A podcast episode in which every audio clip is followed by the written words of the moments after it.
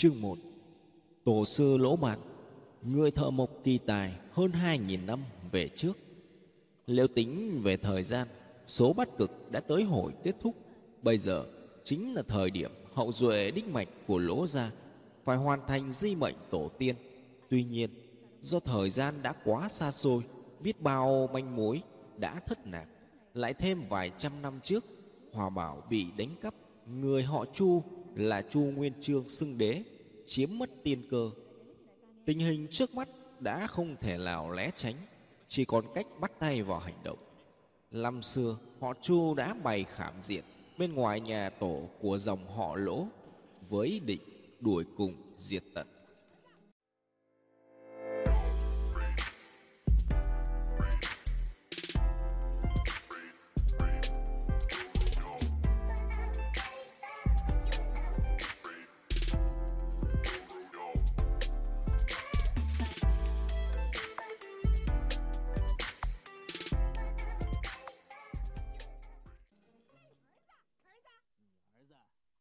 Chương 1 Phần 1 Bóng nửa đêm. Đầu thời dân quốc, Việt quân cắt cứ Cương quốc phương Tây dòm ngó. Tai họa triền miên, Dân chúng lầm than cơ cực. Rất nhiều dân nảnh Vì mưu sinh bức bách Mà đành liều mạng theo tà môn Để trộm cướp kiếm ăn. Lại có nhiều người Do tổ tiên có các món bảng môn tà đạo, Các thuật kỳ lạ, Bí truyền hoặc các thủ đoạn cướp bóc tinh vi, lai đều nhặt nhạnh lại để dùng, khiến cho cả một thế giới đẹp đẽ, bình yên, bỗng chốc trở lên, âm hiểm, dị thường, nguy cơ rình rập khắp nơi. Năm đó, đang lúc cuối thu đầu đông, tiết trời lạnh giá, tại vùng núi dương sơn vô tích vốn nổi tiếng với giống thủy mật đào, có một ngôi nhà nằm đơn độc bên một sườn núi. Thủy mật đào hay mật đào là một loại đào có xuất xứ từ Trung Quốc, quả giống trái đào lông, thông thường nhưng tròn hơn, thịt quả mỏng, nhiều nước, rất ngọt, thơm. Nói ra, nghe có vẻ kỳ lạ, nếu theo phong thủy học, xây nhà tựa vào núi đều là cách cục tốt này. Dù là núi ở phía trước hay phía sau, bên trái hay bên phải, chi kỵ nhất là xây bên cạnh núi có tướng khô cùng. Tướng khô cùng là thế nào? Tức là trên núi không có cây cối xanh tươi, chỉ có đất đá lộn nhộn, hình thù lầm chởm kỳ quái, lại thêm vách núi dựng đứng sạt nở. Mà ngôi nhà này lại tựa lưng vào vách đá dốc đứng ở mé bắc của ngọn núi. Ở vùng núi Giang Lam, rất hiếm những ngôi nhà tựa lưng vào núi, quay mặt hướng bắc. Vì vị trí đó không những khuất bóng mặt trời, lại thường xuyên hứng gió tây bắc và gió từ vách núi dội lại. Đã thế, núi này cũng không có vẻ gì tươi nhuận. Trên núi, cây bụi mọc tạp nham, giặt nà lá cỏ khô úa. Đặc biệt ở vách núi phía bắc không có lấy một vạt xanh, chỉ một màu vàng trải dài sắc đá cũng không hề đổi màu đậm nhạt. Bù lại, ở hai mé phía đông tây lại có hai vạt rừng xanh um tùm. Phía đông là rừng trúc, phía tây là rừng thông. Thông thường, nhà cửa tại nơi này đa phần là ngói xanh, tường trắng hoặc ngói xanh, tường đỏ. Còn ngôi nhà này lại là ngói vàng, tường vàng, trông vô cùng kỳ lạ gần như hòa lẫn với màu vách núi. Do núi đổ bóng trùm lại thêm hai rừng cây bao bọc xung quanh và mấy chục gốc đào che chắn phía trước, ngôi nhà gần như bị che khuất hoàn toàn. Nếu không tới gần, rất khó phát hiện ra sự tồn tại của nó. Về tối sẽ thấy ánh đèn neo hắt ra suốt đêm từ các ô cửa sổ. Nhưng những người Trồng đào nơi đây phát hiện ra rằng trong đêm tối nếu đi về phía ánh đèn có đi cách nào cũng không thể lại gần ngôi nhà mà sẽ chỉ loanh quanh trong rừng đào hoặc ruộng vườn gần đó. Bởi vậy, họ gọi ngôi nhà này là nhà quỷ trướng đêm nay sắc trời càng thêm đen quánh sương rơi âm thầm tuy không có gió song vẫn lạnh bút dị thường. Đã quá canh hai, ông lỗ thịnh nghĩa, chủ nhân của ngôi nhà, vẫn ngồi trong thư phòng của viện thứ hai, chăm chú xem một bức họa. Chưa bồi đã ố vàng dưới u ánh đèn dầu hỏa. Lỗ thịnh nghĩa đã sấp xỉ lục tuần, song cơ thể vẫn trắng kiệt sắc mặt hồng hào, đôi mắt sáng rực, cánh tay lực lưỡng cơ bắp, cuồn cuộn, trông không có vẻ gì giống một người chơi thư hùa. Tiếng khoen cửa đột ngột vang lên. Lỗ thịnh nghĩa lập tức lật ngược bức tranh lại, ngẩng đầu lên nhìn.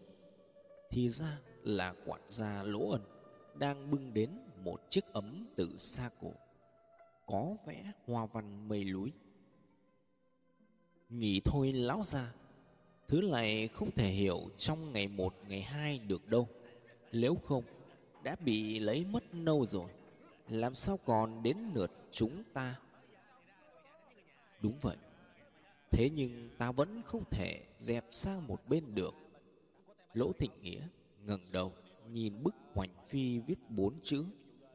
Tang bảo bố thủy treo trong thư phòng, khẽ thở dài rồi nói tiếp thiên cơ khôn tỏ di mệnh khó trái. Bước đường tiếp theo là họa hay phúc, thật khó đoán định. Hay là ngày mai ngươi và ông lục cùng tới xem thử, không chừng có thể tìm ra manh mối lão trăng. Có nghĩa là cất giữ bảo vật ban rộng phúc lành vâng sáng mai tôi sẽ cho mời ông lục tới. Vậy ngươi hãy nghỉ sớm đi. Hai ngày nay mọi người cũng vất vả nhiều rồi. Vết thương cũ của ngũ lạc ra dao rồi? Liễu nhi chắc cũng đã ngủ rồi phải không? Thưa đều ngủ cả rồi. Ông lục đã cho ngũ lang uống chút thuốc. Chắc không có vấn đề gì đáng ngại vậy tôi đi ngửi trước nhé. Lỗ thịnh nghĩa gật đầu. Lỗ ân bèn lui ra. Trước khi rời đi, không quên đóng chặt cửa, còn kéo thử khoen cửa và cái, rồi mới yên tâm trở bước về phòng. Đêm đã khuya, trời vẫn lặng gió.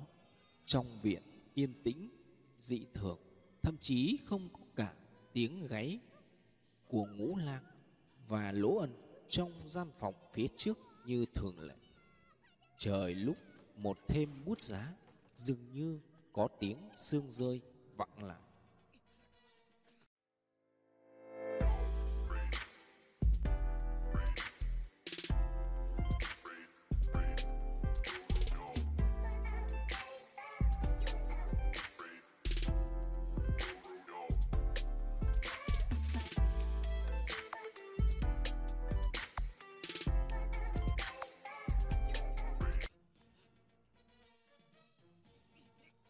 Lỗ Thịnh Nghĩa vẫn đang vùi đầu tìm tòi trong bức họa.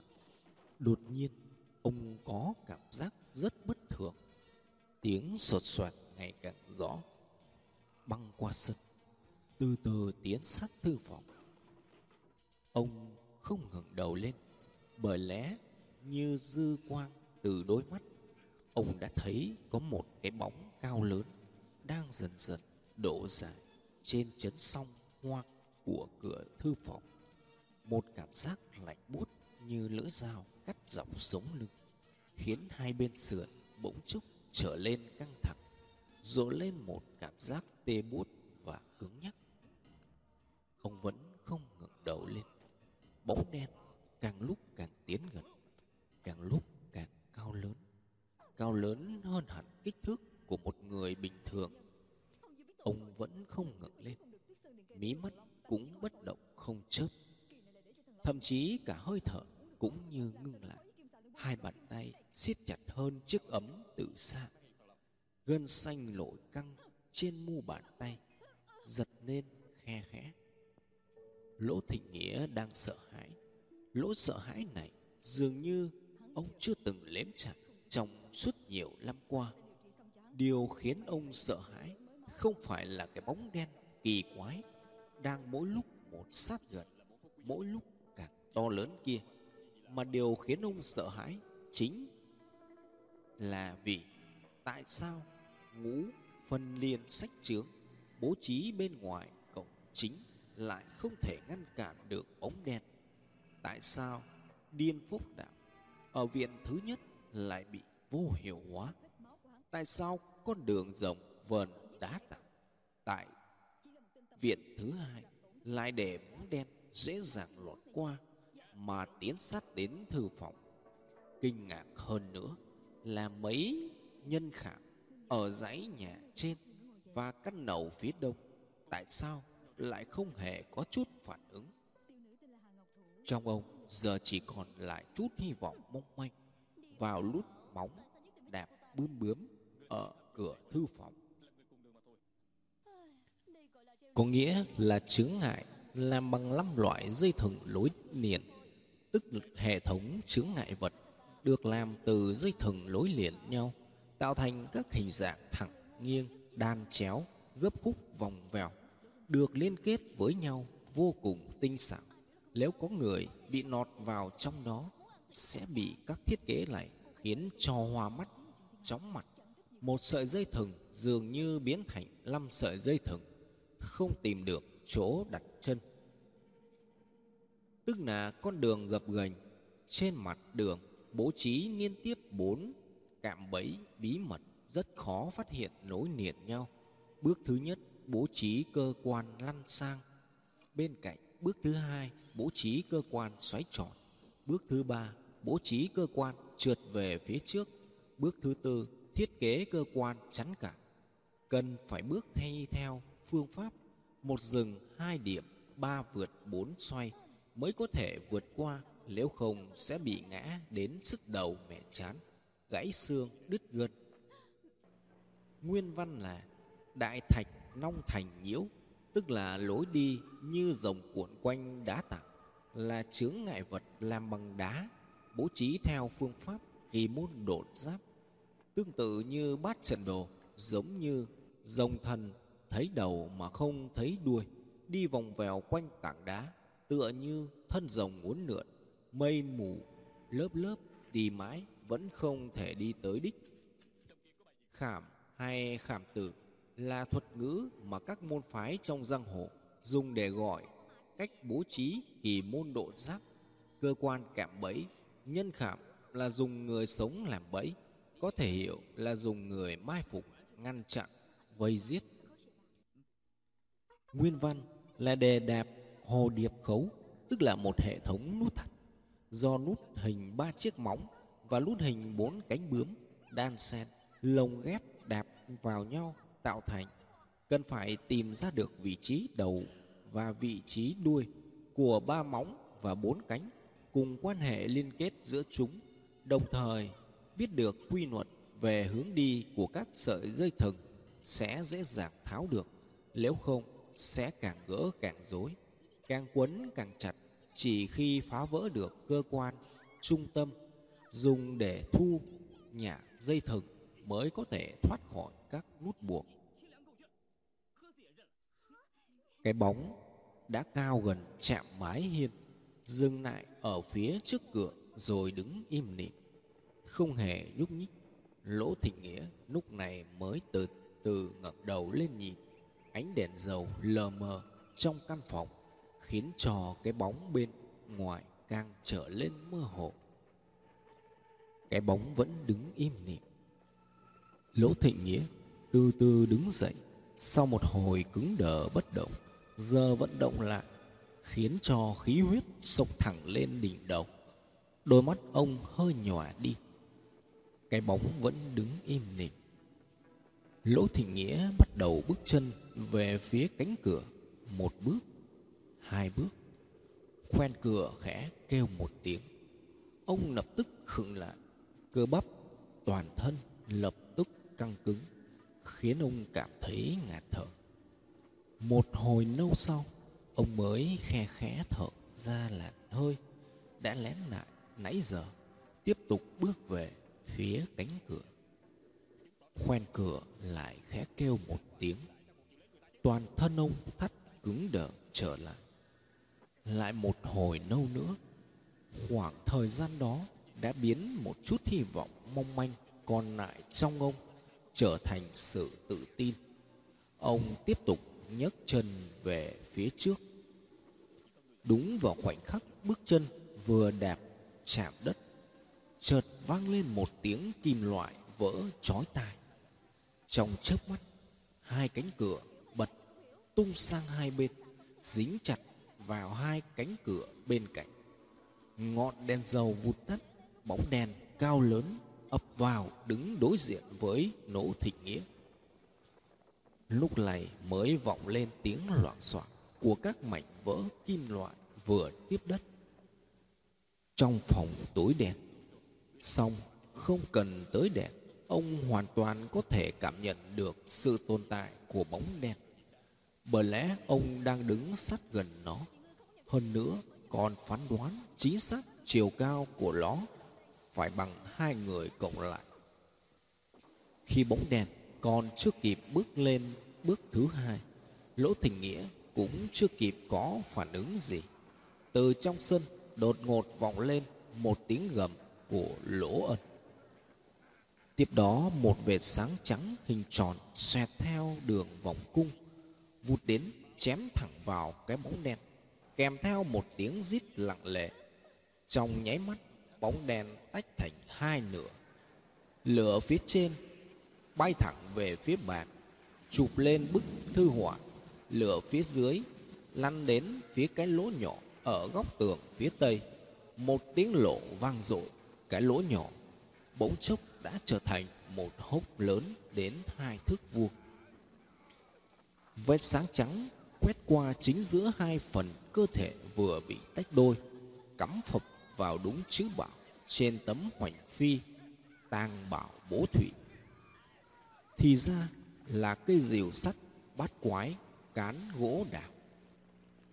Lỗ thị nghĩa nhanh chóng xoay người lại, lao vụt về phía bàn chiếc ấm từ xa, thuận đà bay ra khỏi tay ông, nhắm thẳng vào lửa trên của cái bóng chính xác hơn là nhắm thẳng vào cánh tay đang thò ra chụp lấy bức tranh chữ.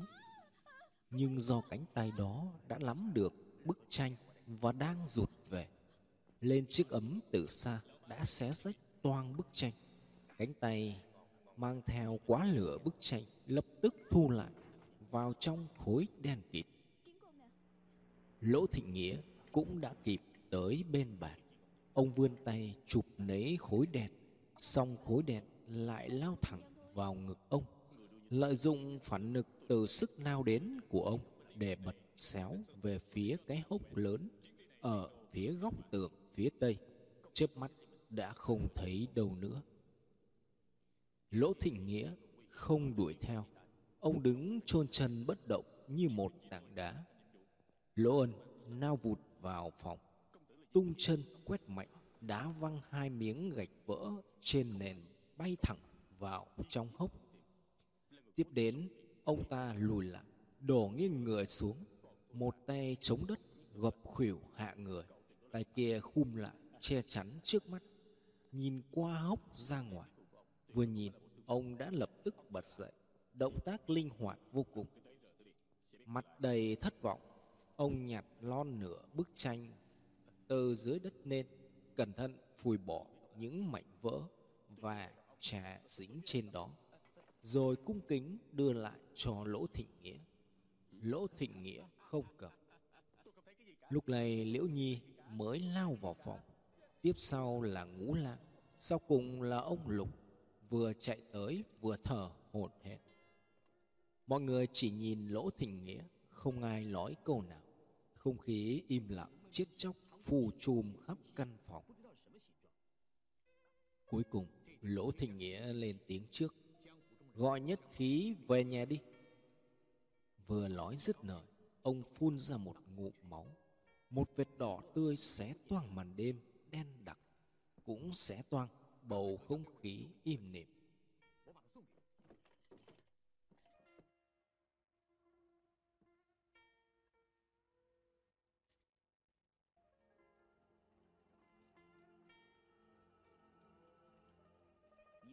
就是你的，我不要。